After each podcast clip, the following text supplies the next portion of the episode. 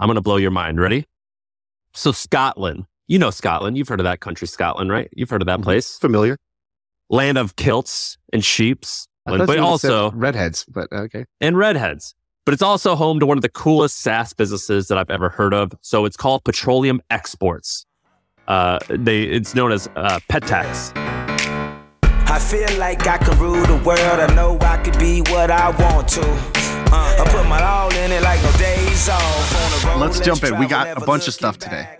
We're going to do what's called a business breakdown duel. Shaan and I An Is old that what we're Western calling duel. uh, is that a Western duel, I guess, is uh, we both did a business breakdown and we didn't know that the other one was going to do it. And so now we're going to compare.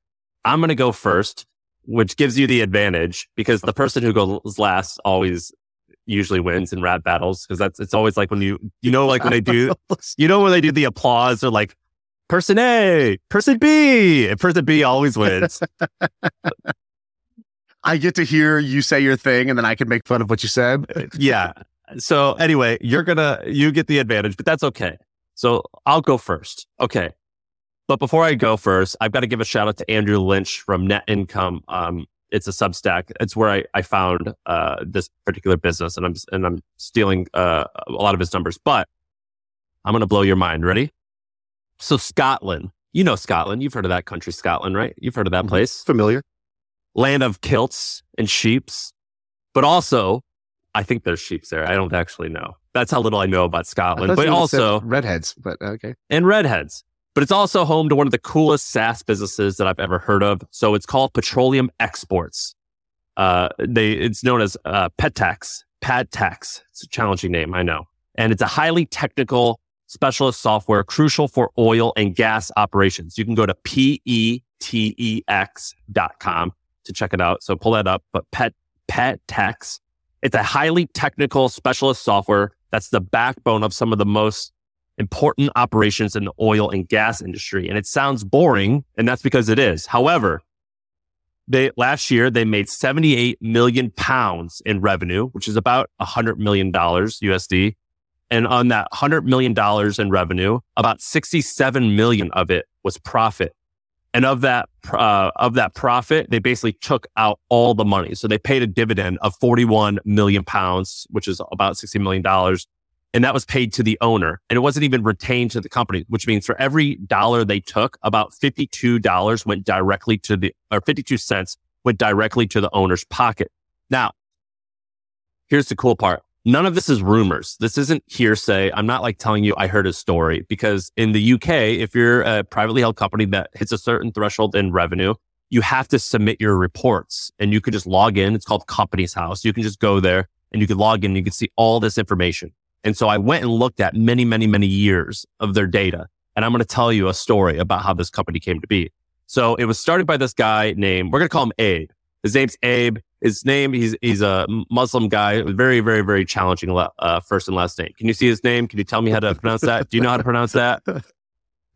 No, Abdul Hamid is the first name. And then the last name, uh, it's very challenging. There's a D and there's a J together. That's a very challenging Oh, so you are calling him Abe, or he goes by Abe. I'm calling him Abe. His last name is, if you look like, at I it, haven't met many Muslim Abes, but uh, We're going to call him Abe. His last name has a D and a J next to each other. I don't even know how to pronounce that sound. So I'm sorry, Abe. He's a, it's a very challenging name to pronounce. So he started the company in 1990. It was based in Al, Al, Aberdeen, Scotland, which is basically like a hub for oil industry. It's kind of like similar to what Houston in America is. And the company originally served as a petroleum consultant for and uh, a pet- consultants to the control, petroleum industry as well as retailers. And they would create these mathematical models to help uh, people in the in the oil and gas industry manage their projects. And so today they've kind of pivoted from consulting to providing software. They only have 420 customers, and their core product is composed of complex products, which are complex features that uh, with descriptions like a multi-phase network modeling and optimization and thermodynamics fluid characterization package. So pretty complicated stuff. Hey, let's take a quick break to tell you about our sponsor. You know, finding a service solution that keeps your customers happy can feel impossible, like trying to remember the name of that guy you literally just met at that networking event. And HubSpot Service Hub can help. So, with the service solution part, at least it makes it easy. It brings service and success together on one powerful platform with an AI powered help desk and a chatbot to handle your frontline tickets so you could scale support and drive retention and revenue. Visit HubSpot.com slash service to learn more. So as I said, they started as a consulting business and they did have done 78 million pounds in revenue last year, which is around 100 million USD, 58 million USD in profit and 50 million in dividends, meaning the company doesn't require much capital X. So they made all this profit and most all of it, 58 million profit, 50 million came out of the business and went directly to the owner's pockets. And he's been doing this for years and years and years. Their biggest, biggest expense is employees. So because they're based in the UK, they pay UK software engineer salaries, which are lower than the US, making their average all in cost per each employee, of which they have 86 of them, only 101,000 pounds per year. So the, which means that they are doing 911 pounds, 900, 911,000 pounds in revenue per employee. So 9x. 9x basically ROI per, per person that they hired. So, yeah, this company absolutely kills it. And I want to tell you, when I was analyzing this company, and um, if you look up Andrew Lynch, his Substack, he does a really good job of explaining the technical details of the company. I want to explain some of the entrepreneurial takeaways that I had. So, if you go to the top uh, link, Shaan, in our doc, um, at the beginning of the story, yep, you'll yep. see the uh, Substack where you can. It's his Andrew Lynch has a thing called net income. And that's where I discovered this. So I want to tell you some of my takeaways. Takeaway one, focus plus time. That's what this guy did. So everyone talks about focus, but what does focus means? You basically, in my opinion, need to focus enough to turn your idea into a machine. And then after that, I think you can deviate some attention away from that if you want, but the company needs focus and that focus took, takes time. So I went back and I looked at a lot of their uh, revenue and so did Andrew. So if you scroll down, Shaan, you'll see a graph of the revenue. And what you'll notice is that it took them 15 years to get to $10 million in revenue, 10 million pounds. Mm-hmm. I'm going to call it dollars. So $10 million in revenue. And I know a lot of people, I think maybe you have done this with one of your businesses got to close to 10 million in revenue in like 1.5 or one or two years actually. And so 15 years, particularly in like the tech internet space, it feels horribly long, but I think that's okay. That's the right feeling. And so what I try to do, something I've been thinking about for a while, is I ask myself, in 10 or 20 years, will I be happy if I started this today? And that's a really good quote. But that answer is incredibly murky more often than not. Sometimes it's like a, I think yes. It's a very murky thing. And there's this famous story about Jeff Bezos when he started Amazon. He has this thing called the regret minimalization framework where he says this story about he's like, well, even though I had this good job, I decided to start Amazon because in 80 years, when I'm 80 or when I'm 80 years old, will I be proud that I started it today? The answer was yes. But in that same story, he also said that he thought at most Amazon could make is a hundred million dollars a year. So he, he, it's not like he had the full picture. So it was like, yeah, I, I, think this can work. And so I went and talked to Dharmesh, who's the founder, Dharmesh Shah, the founder of HubSpot. I also talked to Kip, who is the CMO. And Kip joined HubSpot in year five. I asked Kip, how big do you think HubSpot could be when he joined? You know, how big did he think? So HubSpot today is worth $25 billion. When I asked him, he said, I thought it could hit a billion dollars in, in valuation. It's a little bit of a stretch, but I thought we could do a billion dollars, uh, in valuation, meaning like what's that? 80 million in revenue. I, I don't know how that, something like that. And then I asked Dharmesh, I go, how big do you think he could get? He goes, really? I didn't have any idea, but I knew that all I wanted was a thousand customers who would each pay $250, which by the way, this is only $3 million a year in revenue. And I thought that would be a pretty cool milestone. And so the reason isn't always, or the outcome isn't always clear of, is this worth it? Now, the reason this is important is because the biggest pain in business is not just failing, but it's failing slowly and spending like a decade working on something and wasting your, the most non-renewable resource there is time, wasting that time. And I mean, it's significantly worse, I think, than losing millions of dollars a year in one or two years and then quitting. And so that's where the, it's kind of an art, it's a skill, it's an intuition, it's talent. That's where all this stuff comes into place. So tactically, what does this mean? Ben Franklin said, a small leak will sink a great ship. Warren Buffett said, so you find yourself in a chronically leaky boat. Energy devoted to changing vessels is likely to be more productive than energy devoted to patching leaks.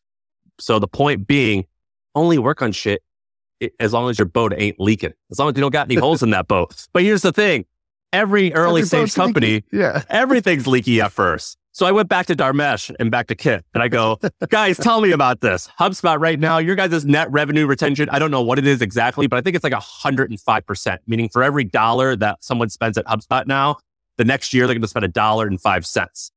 And he said, uh, and, and Chip and uh, Kip, they, they said a few things. So I'm going to mix it up a little bit, but, uh, or I'm going to kind of interchange with what, what they said. But I believe it was Kip who said, our churn at first was terrible. It was beyond bad. At one point, we were losing 30% of customers on an annual base, on an annual basis. I then asked, uh, Dharmesh, I go, was your guys' churn really that bad? He goes, yeah, it, it, it was definitely really bad. It, it took about five years in order to like get it to where it was a good place. And I said, well, what did you do to fix that? And he said, our goal was not to make customers happy. It was to make happy customers, meaning everything from our branding, pitch, marketing, sales, service, everything should be thought out in a process where the outcome was a happy customer. And that meant it was everyone's job. Marketing needs to be reaching better fit customers who are less likely to churn. Sales need to not, sales shouldn't oversell and make sure that they only qualify that these customers will likely succeed, which helps reduce the churn. Products needs to make sure they don't just build new features, but build a feature that reduces churn and they have to make these features make sure these features get adopted and churn is churn reduction is a team sport. You also have to remember there's a power law, which is 90% of stickiness will be driven by 10% of the product and company features and not to add 100 features and, and instead just find ones that work and double down on those. So the point being all ships are leaky at first, but hopefully you can figure out a way to do it. And last but not least, my takeaway, $10 a month, it's rarely going to feed a bunch of hungry mouths. So our listeners, including you and I, sometimes I did this as well. I had a $25 a month product. A lot of times what we do is we look for arbitrages or we look for like small little hacks. That's neat. That's all cool and all every once in a while. It gives you that dopamine hit. But this company, the reason I like it is you know how much they charge per year? $300,000 a year for a license to their company. They only have right. 450 clients. And Andrew, in his Substack article, he says something great. He goes, Imagine you're running an oil rig that extracts hundreds of thousands of barrels of oil per day. Brent crude is currently tr- uh, crude is currently trading at seventy five dollars per barrel. So every hundred barrel is seventy five dollars, seventy five hundred dollars in revenue. Your IT co- guy comes up to you and says, "Boss, Petex just raised their prices by ten percent. I think we could save three thousand dollars annual if we switch, switch software providers to another thermodynamic fluid characterization package instead." You tell them to piss off, don't touch a thing. Just make sure nothing breaks. A measly $3,000 is nothing in the grand scheme of a huge capital intense business. So they put their price up 10% and everyone moves, moves on and, and goes on before because look, it helps them solve their business. So, or it helps them solve problems in their business. It makes their business better. So this is my breakdown of this company. I love it. I love this company. I love these Scottish guys. Jonathan's giving me a clap. What do you think about this one? Yeah, Jonathan, you like that one? Yeah, that was you. You kind of touched it all. You got the opening story hit with impact, and then the three big takeaways at the end, and that like Q and A with Kip and Dharmesh was a nice touch. Yeah, that was a, that was a good touch. I like how you brought that in. The um, there was a a bit of a spelling and pronunciation challenge at the beginning, but you overcame that and I'm proud of you for doing that. You know uh, what I say? I so I went to speech class when I was a kid, by the way, and I always used to tell people I just got a big tongue my tongue's real thick. I got a thick tongue. Some people it's hard for me. I'm big tongued. yeah, I got I got a fat tongue. A, a fat. See, I gave it a fat tongue. It's just it's like a it's like a it's like a snail in there. It's like a slug. I got a slug of a of a tongue. I got molasses in my mouth. I don't know what to say. It's hard for me to say some words sometimes. it's like the further away from St. Louis a person gets or a company gets, like the harder it is to, to explain them.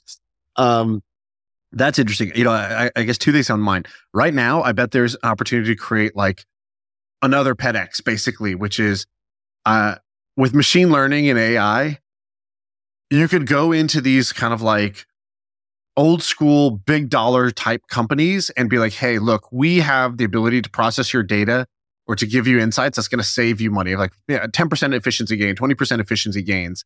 And I bet that these opportunities, you know, have existed, but the the more powerful ML and AI get, the more those opportunities open up.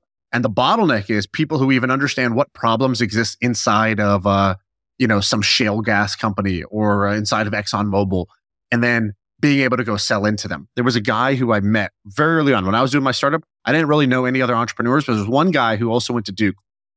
And I wonder what happened to him. I haven't kept in touch, but I think his name was Evan Anderson. And he was building a company that was um, selling to, uh, it was called Osberg. Yeah, this, this is exactly right. Let's see what happened with this company.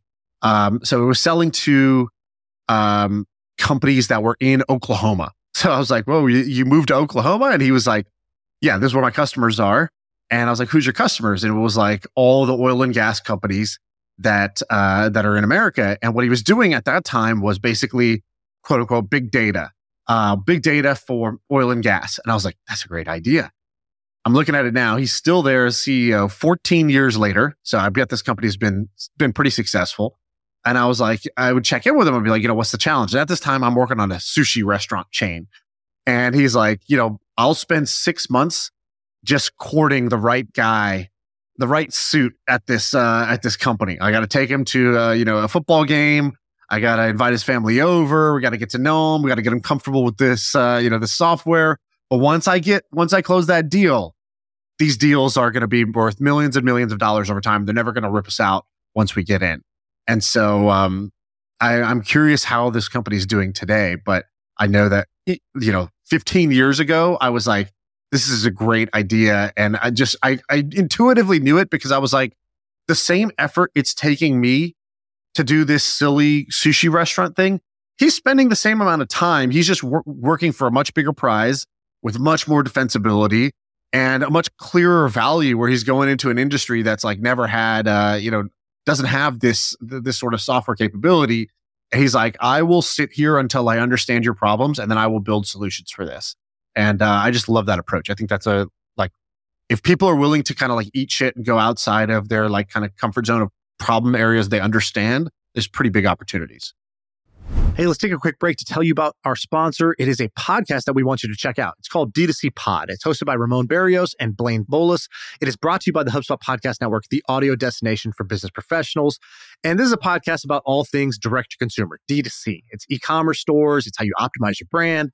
And they're talking with founders, marketers, and the platform creators about all kinds of things that you need to know for D2C, you know, website conversion, paid ads, Facebook ads, consumer trends, email marketing. If you want to know the stories behind your favorite brands, this podcast is for you. They did an episode recently about scaling creator growth and influencer incentives. I thought it's pretty cool. So check it out. Listen to D2C Pod wherever you get your podcasts. Yeah, and it's cool. Did you see this graph from Andrew Lynch of this company's revenue? Yeah, I mean, it's like a perfect hockey stick, but over a long period of time. Uh, over a really long period of time. I mean, so that's 91, the thing you, you talk about, like this 15 years to get to 10 million you know, respect for continuing and making it all work. That's not for me. Uh, what, what's the Moiz quote? Uh, why does everyone make fun of getting rich quick? That's the best way to get rich. and I'm going to tell you about a company in a second here that said in their first week, they did a million dollars of sales and never went less than that from there. And out. you think that that's not true, correct? I think it's, I think it's a lie, but I love a good lie. I love a good lie. Dude, Tell me people, about this. Give me a good people lie. People underestimate how much of uh, startup stories are just lies. Okay, so here's my here's my business breakdown. I see your duel and I uh, I raise you. Um, in, in my head, by the way, we were doing an uh, old fashioned Western duel, but now I decided it's American Gladiators, and you're Laser and I'm Blazer, and we're going at it on the joust. So this morning I was thinking about who's lying out there. Who's lying? Men's problems. Let's let's frame it, let's frame it that way. Okay, so most people have heard. You're, you're, wait, you got a little, you got a little situation. Is that the issue? You got a little situation? no, no, no, no. That's not how we got. Actually, here's the here's the actual train of thought. I was thinking about um, these t-shirt companies. A little segue here to tell you how my brain works. So I thinking about these t-shirt companies. I don't know if you've seen this, but basically, in the last kind of like four years, there's been a bunch of companies start started that succeeded that did the most obvious thing. And I've seen this happen again and again that there's these windows of time where big ideas are just hidden in plain sight. And so basically in the last four years, a bunch of companies have started that do such a simple thing. They just sell basic plain men's t-shirts.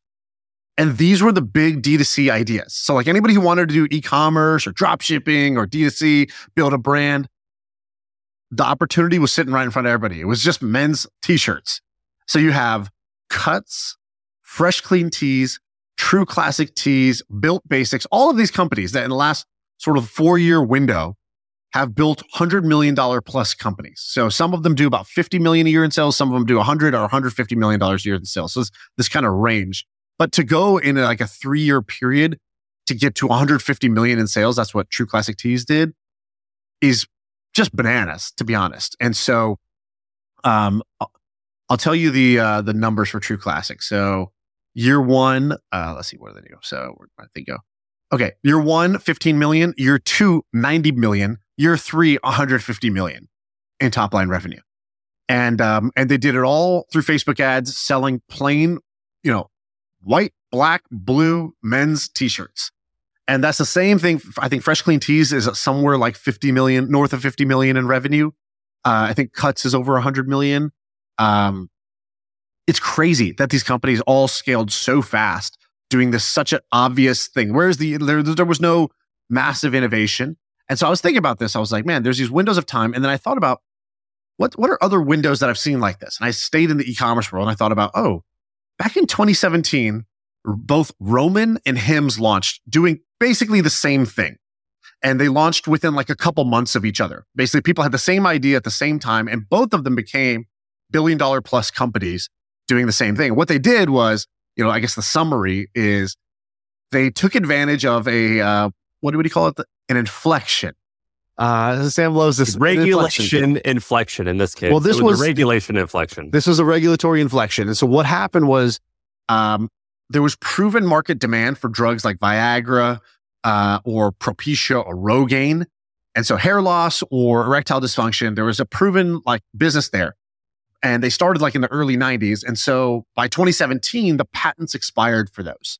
And when the patents expired, have you ever taken a Viagra or anything like that? I haven't. Have you? No, but the, I, I, if someone if someone told me it's awesome, I would. But I've never. I've never. it's awesome. Go. so so the patents expired, and basically now there was like generic versions of these. And so what? And at the same time, there was another regulatory inflection, which was that telemedicine was becoming more and more things were getting opened up for telemedicine, meaning you could prescribe drugs without going to the doctor. So drugs without a doctor was a key kind of like just, you know, frame, uh, framework for, for this type of business.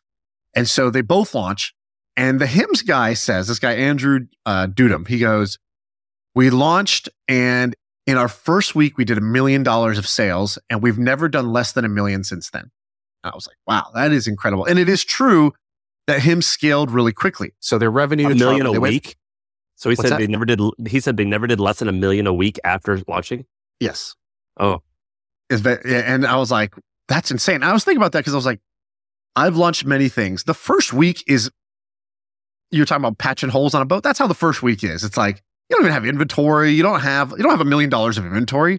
You don't have like to do a million dollars how much are you spending in ads? Did you, did you just blast like half a million dollars of ads in your first week? Eh, Facebook ads doesn't even let you ramp up that quickly. So I, I was a little bit suspicious of this. And uh, the revenue did ramp quickly. So tw- they launched the very end of 2017. 2018, the full year, they did $27 million in revenue with $27 million in ad spend. So they spent 100% of revenue on ads. So they burned a bunch of money. Uh, 2019, they did, they went from 27 million to 83 million and they spent 50 million on ads. 2020, they were forecasting about 140 million. And then I have the actual. So look, check out this revenue growth. It's pretty insane. 2021, they did 270. 2022, they did 540. 2023, they're projecting to finish at 800 million in revenue. So this is a pretty crazy run in uh, what six years to ramp up to 800 million in, in revenue. So they could uh, get uh, to a, a, a billion in revenue in seven years. Exactly. They're burning money this whole time, uh, even now. Even at 500 million last year, they only have 2% EBITDA margin. And that's the adjusted EBITDA. The real, the, they actually burned 10 million, but the, the adjusted is that they, you know, they, they, they made a, a, a small 2% uh, margin. And so super capital intensive. They raised like 200 something million dollars before going public. And then in going public, another two, $300 million went into the business, I think. And so it's taken them a lot of capital to get here. So I would say three things amazing story just in general. Like props to them for pulling this off. Like they, they built this out of an incubator. I ran an incubator for six years and couldn't get one thing to even 10 million in revenue. And they, this was like a big hit that came out of a, a incubator, which is very, very rare. Ro, oh, Roman, which is now rebranded Ro, also came out of an incubator at the same time. So the the two biggest incubator hits were were sort of the these two companies that did the same thing essentially. One did it for hair, so I think uh, Hims did it for hair hair loss, and Ro did it for ED, and then they both just added the other product as they went. Um, so impressive in that way. The revenue growth impressive. The ad spend and the money burned incredible.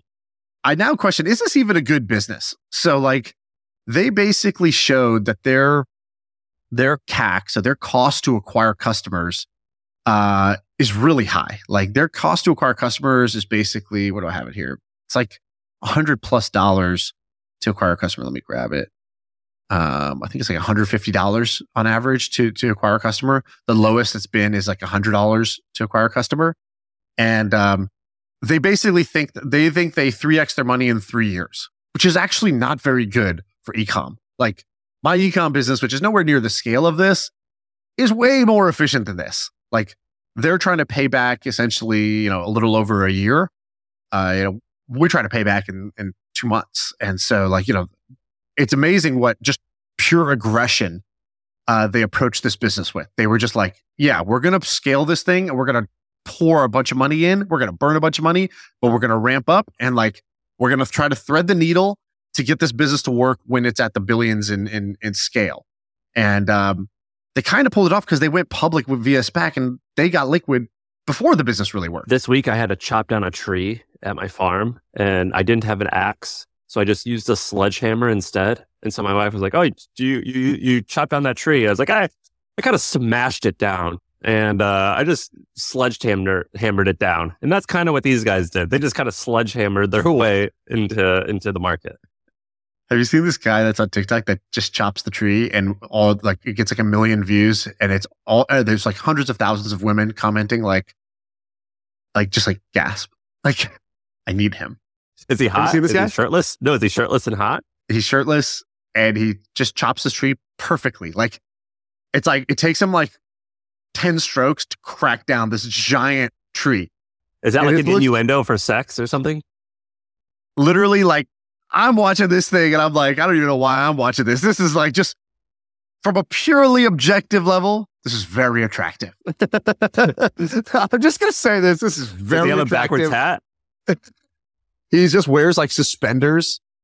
He looks like a lumberjack, but he's like GQ'd out. So he's he's like a groomed lumberjack that's super like with a CrossFit body that chops down trees instead of going to the gym. It's, ins- he's incredible. So um you're kind of like that. You're like that, but like, you know, Not. I'm like I'm I'm like store brand that.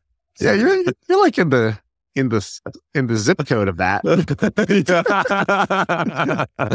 so that's basically what these guys did. They kind of brute force their way. But why don't you think this is a good business? Well, I think that the, I mean, just the amount of capital it took to to get to this business value. So it's worth 1.8 billion on paper, um, and they've taken 500 million to get here. So like, if you just zoom out, it's like we three and a half extra money. Like that's not the most impressive thing, but like when you frame it the other way, which is like we're going to hit a billion dollars in sales, and we've done this in seven years, and like you know, we've built the largest telemedicine health company for men and women, and you could frame it one way or you can just kind of look at it the other. It's like, now here's a business where if I, have to pay $150 to acquire a customer and give it takes two years to pay it back. If if that, we'll see how it all projects out. It's super sensitive to like, you know, they they pour so much money into marketing. And what if you know Facebook costs change? Like, you know, how's that gonna affect them? Like there's all these factors. I'm not saying it's a bad business, but like compared to that Petex company that does 100 million in sales and dividends out 50 million to the owner, I know which business I would want to own right? Uh, I, the business that didn't need a SPAC to, to, to succeed is the business I would want to own. The one that's dividending out like a mega yacht every year to this guy, like that's sick. And it has like, you know, one one millionth of the notoriety of a brand like him. Some and other what did you say things. about the uh, yeah? Tell me the, the, that other interesting thing. so so other cool things. So I th- so so here's some notable things for the research. I want to put these on the screen. So I put the put the images on screen on YouTube. if you're listening to the podcast, just pause, go to YouTube because you got to see these. So if you go back through their history, uh, first take a look at this thing I have on page, uh, what is this page like three or something of this, the P and L. Do you see this P and L? Um, this was in their S1 to go public. It's literally, it just says revenue 27, Gross profit, eight. Adjusted EBITDA, minus 68. That's the P&L they shared in their investor presentation. I was like, what kind of kindergarten level of detail is this? What kind of crayon P&L are you doing? Like, this is fucking ridiculous. And I was like, this is why SPACs, this is why SPACs went to shit. Cause it's like half the P&L is just projections, which you can't do if you go public the traditional way. But in SPACs, you can do these like forward looking projections. And that's how all these guys got away with it. It's like, we got a shitty business now, but like five years from now, we are crushing. And that's like, you know, they, they were able to tell that story, whereas you can't make forward looking statements in the traditional way of going public. And then I was like, this is some absolute basic beginner looking thing. I, I was just stunned at this. This is like on the SEC website. That's a, that's an embarrassment. Uh, all right. Second thing, you can go to their website and you can find in the web archive their landing page from the beginning. So check this out. This was their first landing page. This is like the month that they launched. It just said, guy, against staggering odds, two things happen.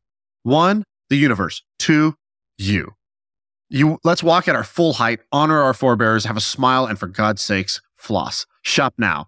And then it just goes, it just scrolls down and it just says sex.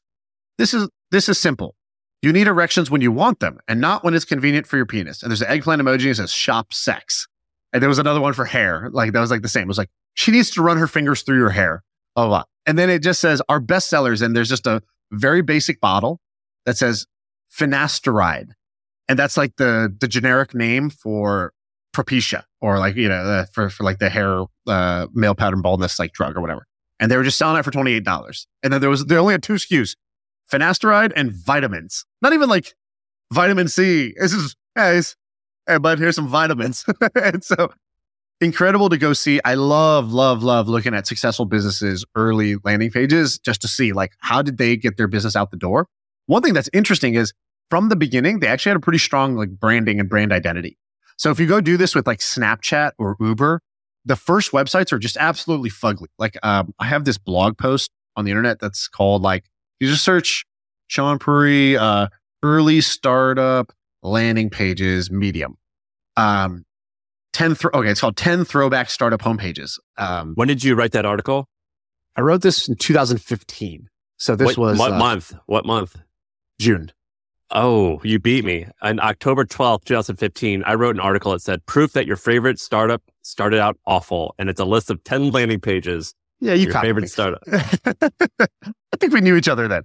So uh, you can go look at Airbnbs. It's like literally plain black and white, and it just says "forget hotels, stay with a tr- uh, local." Uber. It looks like a you know janky thing. Everyone's private driver, but it looks like a old school car service. Snapchat. It's got one of these like yellow bubbles. That's like the like buy now. You know, like you know, uh, half buy two get one. And it just says free download inside. And it says introducing Snapchat, real time picture chatting for iPhone. And it's two girls in their like bikinis. And it just says seven seconds on the screen and like, you know, a self destructing photo. So you can see what early startup landing pages look like. What's interesting that was unique in the Hims case is that they actually had their branding from day one, which I think was a smart move by them. And they specifically branded it the opposite colors as every other male wellness product. So every other male wellness product is essentially blue. And they were like, no, we'll go all neutral color scheme, lowercase, like lowercase font for the, for the brand name. And we're going to make it subtle because there's a stigma and a taboo around this. It's not something you want to brag about. We don't want bold. We want like, we want to be able to give you this package in a discreet way. And you know, and I know, and that's all who needs to know. And I thought that was like a smart thing for them to get right from day one. All- their models are like it's usually like a cool looking black dude or like a, a racially ambiguous guy. It's like some. It's like oh, I I can see myself in you. I'm a young cool guy with like Right. I wear like cool jeans as well. Were your parents all of the Power Rangers? Why are you all colors? What happened here? it's usually like a like a pretty racially ambiguous, good looking guy with nice teeth yeah, yeah, the teeth are always on point. versus um, like a Vi- Viagra is always like Brett Favre looking guy. And then this was one of their early, um, early ads. So it's just, uh, it just says get hard or get your money back. And it's just a guy holding a tiny pill. Um, and it's and, then And what ethnicity is that guy? Oh, dude, his hand is like a gradient in Photoshop. It's like all, all colors are you, you see here. Uh, so it says eggplant emoji rise to the occasion for less. So one thing that they did really well was they figured out how do you advertise on Facebook with a taboo product. So they would do stuff like they would show a picture of a cactus that was limp And then another, and it, it would be like, with him, so you don't have this problem. So like, how do you? And so they were very clever, clever with their marketing. They also did stuff where they would create ad inventory. So they would go to um, like stadiums and they'd be like, all right, bunch of guys who are in our demographic are at the stadium. We could either spend like four hundred thousand dollars to get on the jumbotron and uh, along with like, you know, BMW and a bunch of other big brands, or they went to the stadium facility manager and they were like, "Hey, how much for the urinal space?" They're like, "What?" They're like, "Yeah, we want to put a little ad on the urinal, and we'll give you guys like, you know, X price to be in every urinal." And they're like, "Yeah, dude, we got like thirty seconds of guys' focused time while they're touching their thing, like you know, looking at our ad. This is actually kind of perfect." And so they would create new ad inventory that didn't even exist before, just trying to figure out how do we spend $100 million in a way that's going to be as efficient as possible. So they're, you know, really just like very, they're like a very advanced marketing agency, essentially. And another thing that they did, and I did a big breakdown on this one time, was so if you Google Viagra alternative or cheap Viagra or buy Viagra online, they show up number one. And what they did was they actually sponsored a ton of Twitch people. And somehow that like got their links out there and they like Mm. they got tons and tons of backlinks really early on. So hims.com ranked quite high. So they were able to get like it was I think if you I think it's Viagra alternative might be like their word. I forget which it's one of those pages and that's where they got most of the revenue early on. Oh wow, that's interesting. You know, there's another cool thing. I'll put this graphic on the screen. Um, it's this graphic from. I don't, have you ever read Sacra? By the way, I don't even know if that's how you say it. Sacra, Yeah, yeah, yeah. The like the research thing. I like it. yeah, they're pretty cool. Uh, I don't think people know about them, but they put It's out uh like really good research. S A C R A. Yeah, so they had done a thing and they had this great graphic, which is basically they were like, telemedicine was like this like trend, like this like there's a lot of opportunity in telemedicine right now, and they just showed this picture of like a guy and a girl, and it's a diagram, and basically it's like you could look from like head to toe, literally from head to toe, and you just go down the body. You're like, okay, hair, there's Hims, there's keeps, there's Roman. Okay, then you go down to like eyes, and it's like there's prescription contact. Hubble, um, you know, it was was a D2C startup doing prescription contacts through a phone app instead of going to the doctor. Then you go to their bicep. It's like TRT. Uh, there's a bunch of TRT companies like Hone Health and, uh, and others. And then you're like, and then you go to, uh, you know, their abs. It's like weight loss. You go to the crotch. It's like, here's the, the erectile dysfunction. Then you go down to the toes. It's like, here's toe fungus. Then he's got a little pet next to him. It's like, hey, here's Pawp. It's, it's insurance for your pet. So you have like, instead of going to the vet for everything, you can use Pawp. And, um, and so it's like, uh, and then they did the same thing for women. And you could just literally see like, if you've seen those diagrams that were like, there was a big opportunity to unbundle Craigslist and they took Craigslist homepage and they showed out every little section of Craigslist became its own billion dollar startup. They did the same thing to your body. Every part of your body became a billion dollar startup essentially from one D2C wellness company. and uh, or or multiple in some in some areas. So from skincare, And all of their logos Like- look exactly the same. lowercase font, pastel colors. Hims. I think oh, it's oh, by the way, one, one, one other little observation. A lot of these D2C successes came from a certain type of founder. Not all of them, but many from MBA found, like founders who went to like business schools, which is funny because like in the startup world, business schools kind of like are an easy punching bag because you're like punching up at the institution. It's easy to make fun of them. Like, bro, you don't learn business in school. You learn business by doing business. And that's how I feel, to be honest with you. So I'm like, that's true. But there is something interesting that a lot of D2C companies, Blue Apron, Birchbox, Stitch Fix, Warby Parker, um, Rent the Runway, Hello, uh, HelloFresh, um, and then this, you know, this guy who did uh, uh, Hims, he went to Wharton as well. So it's like a lot of these big. I think there was something about the type of person who would do well in a business school and the types of things you learn in business school, where you like do this market landscape, and you like figure out the opportunities. You're like, okay, good. I just need to be like good at marketing and then good at operations in order to like like put cash in here and get thing out.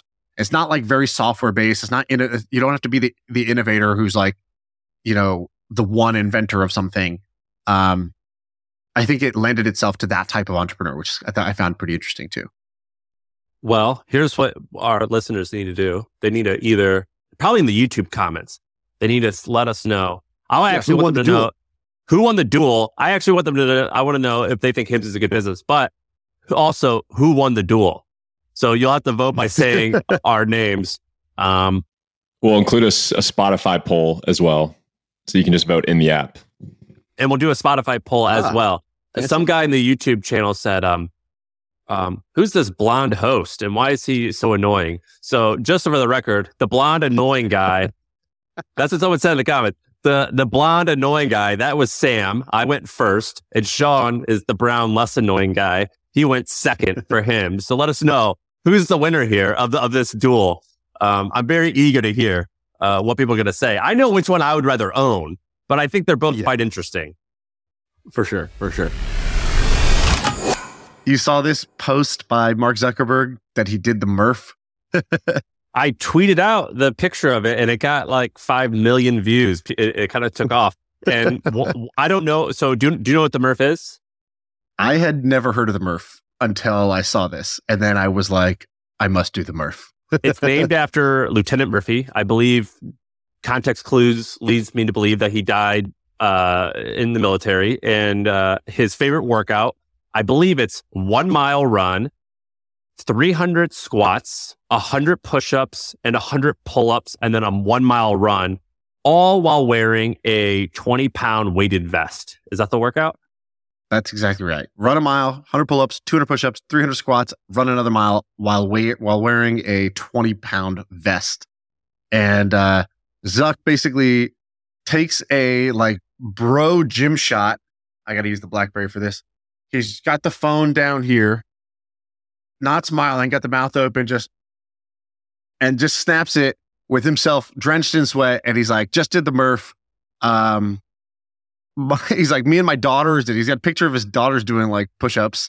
And he goes, I, This year I got it done in 39 minutes and 58 seconds. And I was like, I read that and I was like, hmm, that sounds like really fast. If he had just said, I did 100 pull ups today, I would have been like, man, what a day. Fantastic. For, forget, forget all the rest. I was already impressed by 100 pull ups. To say he got that done in weighted pull ups, to say he got that done in 39 minutes, I was like, that sounds ridiculously fast. And sure enough, all the comments were like, that's an insane time for the Murph. Did, have you ever done this workout? I haven't, but the world record holder of the Murph is this guy named Hunter McIntyre, who's DM'd me on Twitter and Instagram, and I've talked to because I, I like him a lot, or I followed him and I feel like I like him. Is that what fit guys do? They just DM each other? Yeah, yeah, yeah, yeah. It's like a club, you know. Like once you can see the sixth app, Hey, you start it's me. following each other. Yeah, I'm one of us. and, Good to see you. And he DM'd me. He listens to the pod. He's the world record holder, and I think his world record is like 34 minutes, and Zuck's time was 39 minutes, which means he would have gotten like 10th or 15th place at there's like a Murph Games or something like that. I mean, I had so many thoughts rush through my head when I saw this. First, I saw 39 minutes and I thought, I've taken shits longer than that. Like that's a that's a crazy fast time. Then I thought, I don't think I could even do a Murph in an infinite amount of time. I don't think in my life I have done a total of two miles running, 100 pull-ups, 200 push-ups, and 300 air squats, like with a 20-pound vest. I have just never done it. Period. Uh, so my time is currently 35 years. Then I thought, this mother, this guy has, he decided, yo, you know what? I'll just become one of the richest people in the world, One of the most powerful people in the world and the one of the fittest guys in the world. Like he's basically And wholesome. top 0.1% wealth, top 0.1%, you know, intelligence, top 0.1% power. And now he's top point, point top 1.1% Chad also. I am All, blown be, away. all, all before the age of 40. Yeah, exactly. And he's got two kids or something like that. I'm like, I mean, David Goggins should go to sleep listening to Mark Zuckerberg videos for motivation. This guy is incredible. I went, I bought more stock and I bought a plain gray, you know, cookie cutter t shirt in his honor. I was like, this is, I'm going to retire this in the rafters of my office. I'm going to put a, I'm going to hang a gray shirt just to honor this man. He gets so much shit. And man, he's really turned his like, public persona around. Like, do you remember he was he was the biggest dork? Like, not just like, oh, when he was young, like recently he was the biggest dork. Is he tried to do something cool, like he would do he, when he did that like hydrofoiling thing and he painted his his face white like a geisha and like it's like man, this guy's like and hit American Flag. It was just like, it was like, oh man, like you know what? Keep all your money. I don't want to be you. And now he's like, you know, just got off work, did a quick jujitsu tournament, came back, you know, fucking deleted Snapchat off the earth. I'm like, wow, this guy's just this guy's making power moves all day. He's incredible. He's he's And a he- very and it- inspirational dude. He's done it scandal free. So Zuck is only 37 now, you know, probably fifth or sixth richest Is he person only 37? Something like that. I mean, he's still in his 30s. How old is he? 39. Yeah, 39. So only th- so he so basically he uh been married to the same woman, been with her since college, has two kids, seems like his family life on on on paper seems awesome. There was a time when like the most scandalous thing that he did was he had a video where he talked about smoking meats. And every year he sets you remember that? Because every year he sets goals. No, no, that's not the most scandalous thing. That was just like hilarious that he was a robot trying to be like, hello, humans. I am doing a barbecue with, I have flesh on a grill with fire. And it was like, bro, this is robots. The most scandalous thing he did was when he was in college and the, the his aim messages got leaked. That was like, you know, a real wonderful day in my household as I like was like, hey, cancel Netflix. I have my entertainment for the week. I'm reading all of Mark Zuckerberg's AIM messages for the next week. That And it wasn't even that? that? big of a deal. What he said was pretty on par with an 18 year old, 19 year old person. Like, it, well, maybe it was a, li- one part was a little bit like, uh, is this what we want? Like this guy's, this is the guy running Facebook where he was like, he's like, yeah, j- he was like, he's like, yeah, just tell me if you want anyone's like, you know, name, you know, date of birth, a- you know, address, whatever. He's, he's like, these dumb fucks just, just trust me. They just put everything in the, in the system. And so that you know, when he sounds said, like, something a 19 year old kid who invented this stuff would say. yeah, I would say that was the last time I was relatable with Mark Zuckerberg. Ever since then, he's created a gap and he's, he's outpaced me from there. Every year he sets these goals. One year it was he only wants to eat food that he killed or grew. And I think he did it. And then another year he was like, I'm going to learn Mandarin because I want Facebook to come to China. And I think his wife is Chinese. And he was like, I'm going to learn He Mandarin. did it. And then he goes and he gives a talk. I think he does it, gives a talk to a Chinese university. He, he gave me an interview. They go, he they fly him out there. They're like, "Thank you so much, Mark Zuckerberg, for coming. We are so happy to have you." And he's like, he's like, you know, well, Mitchell, and he just starts speaking Chinese, and they're like blown Perfect. away. it's it's like really great, man, where he's basically fluent. And so the guy kills it, man. He does great. And like when he did the e foil, so he got into e foiling, which is basically surfboarding without a wave. And he is doing it with an American flag and he has too much sunscreen on his face. That's my guy. A guy whose biggest like flaw is that he's goofy. It's not the kind of my guy. And then now that I oh, you're this? you're zagging the other way. You're saying, Zuck, bad move, unrelatable, too too good, no vulnerability, no no relatability. Now he's no longer girl next door hot. Now he's just supermodel hot. Zuck's the best, man. He just, he, you know, our friend Nikita Bier uh, has this joke where he says something like, I would never, never, or I forget why he says this, but he says, never, ever, ever bet against Zuck. How he's just a complete killer and he is wrong sometimes, but not in the grand scheme. And this is further proof. Well, the funny thing is, people will hate this segment because I think it's popular to really hate Mark Zuckerberg um, because they hate Facebook. I think because they're like my data or like the Russians hacked the election. Or I'm even sure. I'm not even sure what the what the exact reason is for hating Zuckerberg at this point.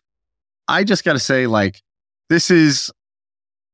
I mean, he, he he is inspiring in that he is excellent, and if you appreciate excellence, that is kind of inspiring. It's kind of like people who hate LeBron. It's like, okay, I get it. You don't have to like the guy, but uh, I mean, you got to respect.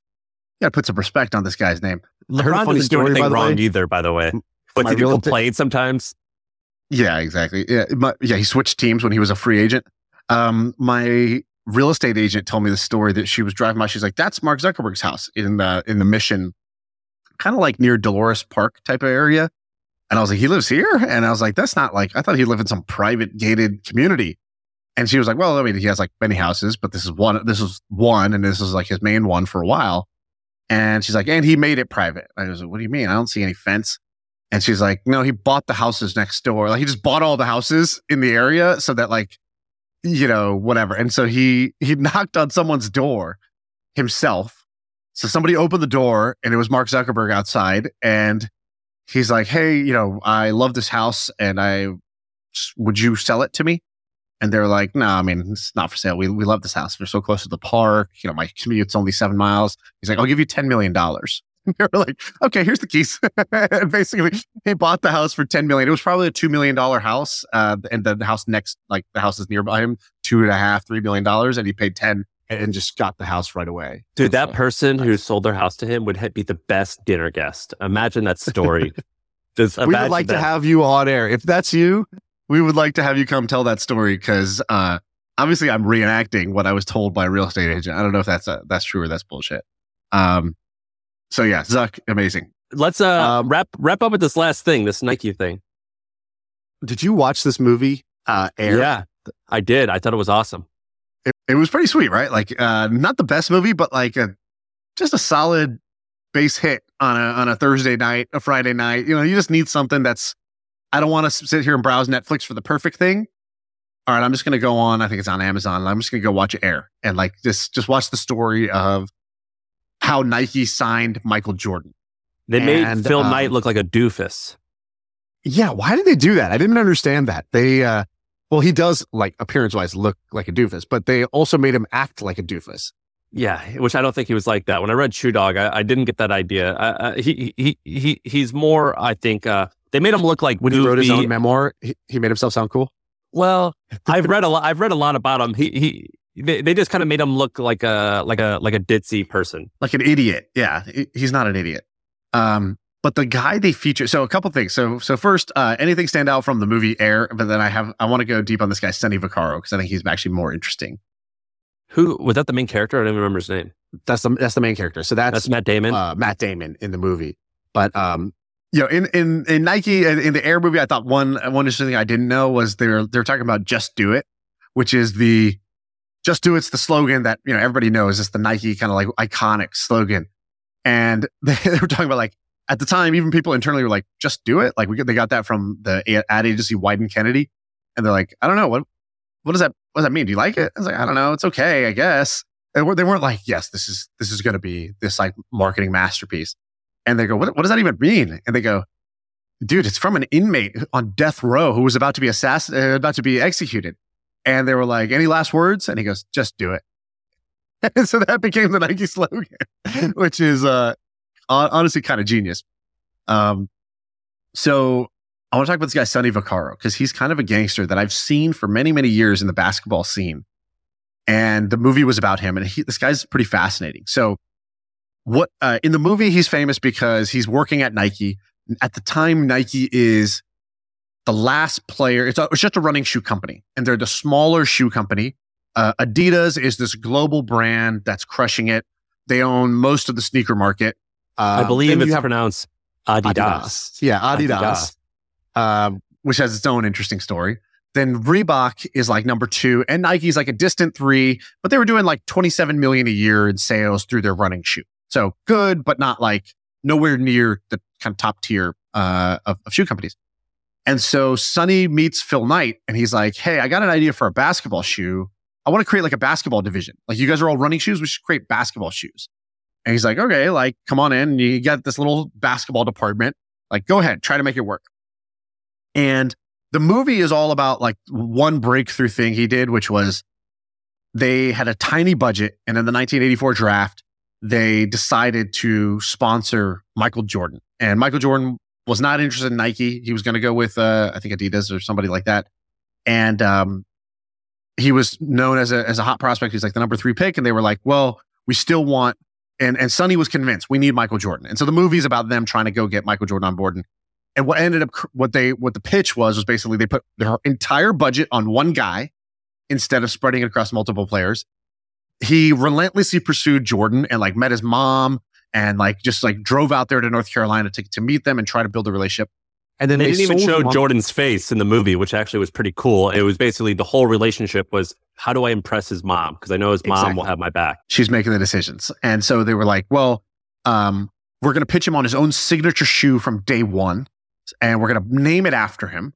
Um, so it'll be the Air Jordan. It'll be a whole product line named after him And he ended up negotiating a royalty on every pair of Jordans sold. And that's how Michael Jordan became a billionaire, not through basketball, but through his shoes. So that's the, the movie part. Okay, cool. This guy, Sonny, actually did a bunch of other interesting things that I thought were pretty cool. So as a marketer, I just respect this guy's hustle. So here's some of the things he did to make Nike win.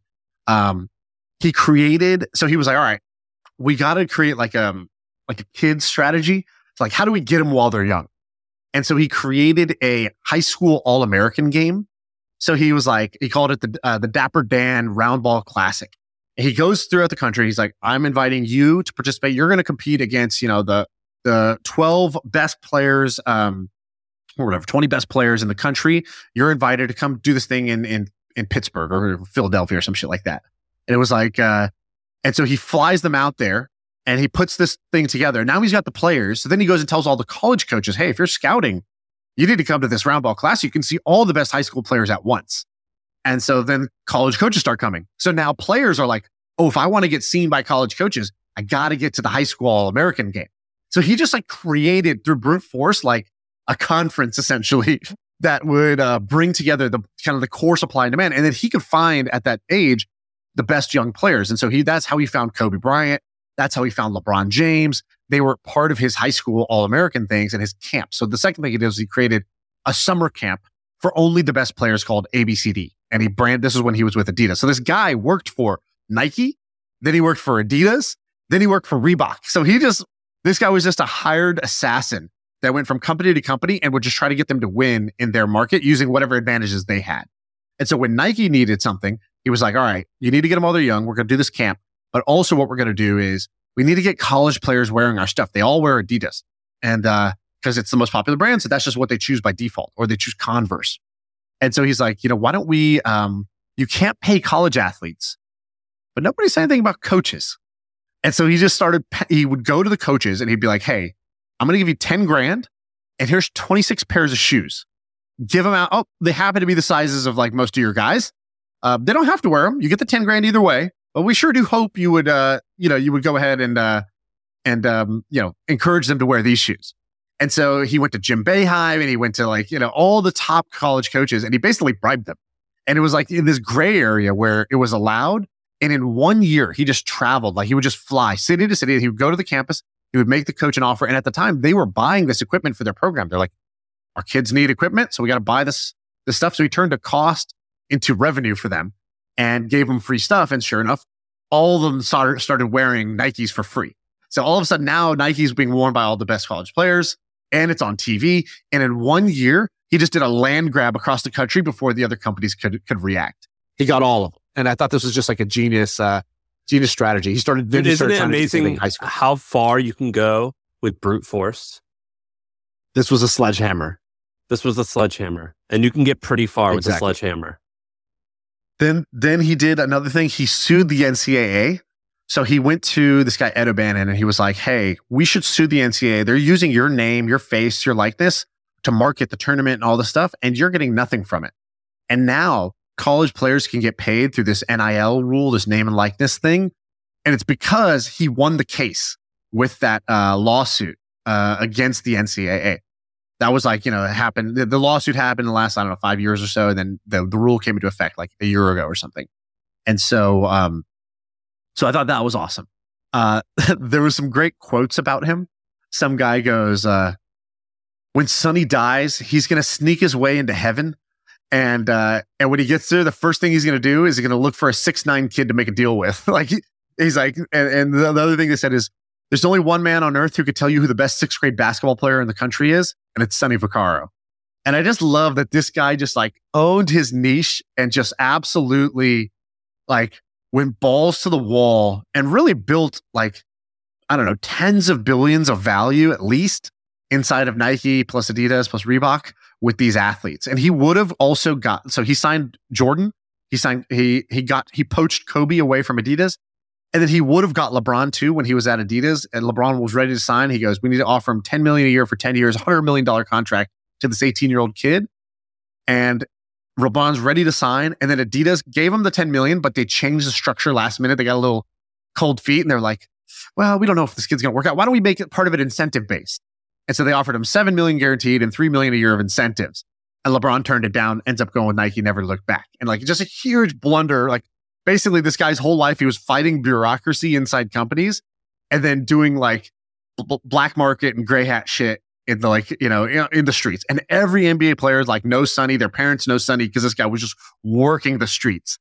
And like, there are certain companies that have had this. Tinder kind of had this with, um, what's her name? The uh, Whitney Wolfe who started Bumble. She was kind of doing this from college campus to college campus, like going into the sorority houses and the frat houses and just brute force onboarding all the guys and girls in one campus so that Tinder was useful and then throwing parties and doing stuff like that. And like, you need these people. These are like game changing people for your company. I remember when Coinbase went public, uh, Brian Armstrong did this long thread. He did something you never see somebody do, which was company goes public. They usually just say generic stuff. He actually talked about like what led Coinbase to be successful. And he called out one guy by name that wasn't his co-founder, wasn't his main investor. It was just an employee. And this guy, Dan Romero. And he's like, and, you know, basically special thanks to Dan Romero, who like just kind of like brute force built our relationships with banks. And he, he basically got them their relationships with banking partners and like, I think maybe some stuff overseas. Um, and it was just kind of like one of those things like, dude, I don't know how we're going to do this. I don't know. Dan, that's your mission. Send him on a mission to go do that. And Dan basically joined Coinbase, Coinbase as an employee, ended up making like $100 million plus through this process. Um, and I knew this guy. I met him in college. He was in my yeah, class. didn't he? Uh, didn't you like used to make fun of him and call him a dweeb? I didn't make fun of him, but in my head I did. Uh, he was. We took a class called computers. Again, I was going through campus looking for the easiest sounding classes. I took Getting Rich. I was one class. I took another class called Computers, and in computers they were talking about like That's like the a class. person class. It's computers. and they were just talking about like the internet and like internet. I remember like they talking about net neutrality a ton. And I was like, I don't know what the hell these guys are talking about. Like, I couldn't give less of a shit about this. And there was one guy that every class had like strong opinions, was super informed. I was like, man, who is this like teacher's pet? That's just like, is he trying to impress him? I was like, no, I don't even think he's trying to impress him. I think he actually is just nerdy about this stuff. He just listen, motherfucker, just loves the internet. This guy like wants to make out with the internet. I just remember sitting in the back of class, like, I was like, thank you for talking so much, Dan Romero, because I don't have to say a word in this class. And um, it's sort of like, you know, Revenge of the Nerds in a way. It's like jokes on you. Like this guy's passion and enthusiasm about the internet and technology is what led him early into crypto, which led him to pick Coinbase and ended up, you know, like his passion for that led him to be a key person there. This guy made hundreds of million, hundreds of millions of dollars, probably is retired and, uh, and got to do what he loved the whole time. And so like, you know, I, I used to make fun of people who were like, you know, overly enthusiastic. And now I preach that you need like enthusiasm is massively underrated and more people. Dude, he's got a find it. super handsome uh, headshot now on LinkedIn. Dan Romero does. Uh, dude, good. you can afford a whole, you know, glow up if, if you, uh, if you get that Coinbase IPO and early Bitcoin money. He's got great hair. This guy's definitely takes Hims. He's a good looking guy. Power Hims user. And he just bought uh, $13 million worth of uh, a $13 million property in Venice and another one in Park City. Dan won. Yeah, Dan won for sure. And yeah, and you could tell that he's ripped too. Like this guy's definitely has abs. Dan won. Good job, Dan. I'm just like you. Just Google him and see his face. You know this guy's fit. I should DM him. You should. Yeah, look, put- I'm the edge of the group chat. Say, say no more. I've seen enough through the pic. yeah, you could tell by his jawline. This guy's got one of those like V's that goes down his, to his like junk. No, no, no NFTs. Uh, just lift up your shirt six inches. I'll tell you. If you, Yeah. you qualify. So, um, dude, this guy's Sonny sounds awesome. I, I did see the movie and they made him look like a guy who could just put up with a whole lot of pain. That's what they made him look like. Um, they made him look like a guy who like he would just get shit on constantly and he always pulled through. That's what they made him look like. Uh, and they also made him look exhausted and terribly unhealthy, which is the And price to pay. Kind of true. Yeah. They made him look horrible. And if you look at photos of him, granted, he's like, looks like he's, he was born in 1938, I think. So like, you know, you are what you are at that point. But like, he, he, he, definitely looks like he smoked a lot of cigarettes. 1938. That sounds very old. Is that? I Is that looked him up on Wikipedia. I think it's 38. He's old. Wow. Yeah. He's 83. Wow. Sonny. Yeah. So he, he you know, he he's alive and and so and by the way, enough. the guy's name is actually John Paul Vincent Vaccaro. Quote, changes. Sonny. That, God damn. I like you have to have a nickname that everybody in your town knows you by. That's like to me, that's like one of the great honors of life. It's like, yeah, his name's his name's Sean, but everybody called him Sonny. Whole life, everybody called him Sonny. It's like that's just like such a cool. I wish I had a calling card like that. That's an Italian thing. That's like I feel like all the there's always a Sonny in the mafia movies that I watch. Yeah, he, he operates like a Italian mobster for sure. I like this. This is a good find. I saw that movie and I thought I don't want that guy's job.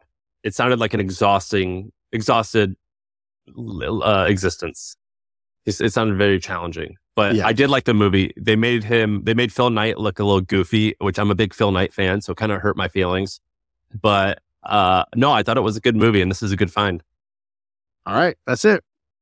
That's the pod. Let us know who won this the the duel: the annoying blonde hair guy who went first, or the less annoying brown guy who went second. That's the pod. Yeah.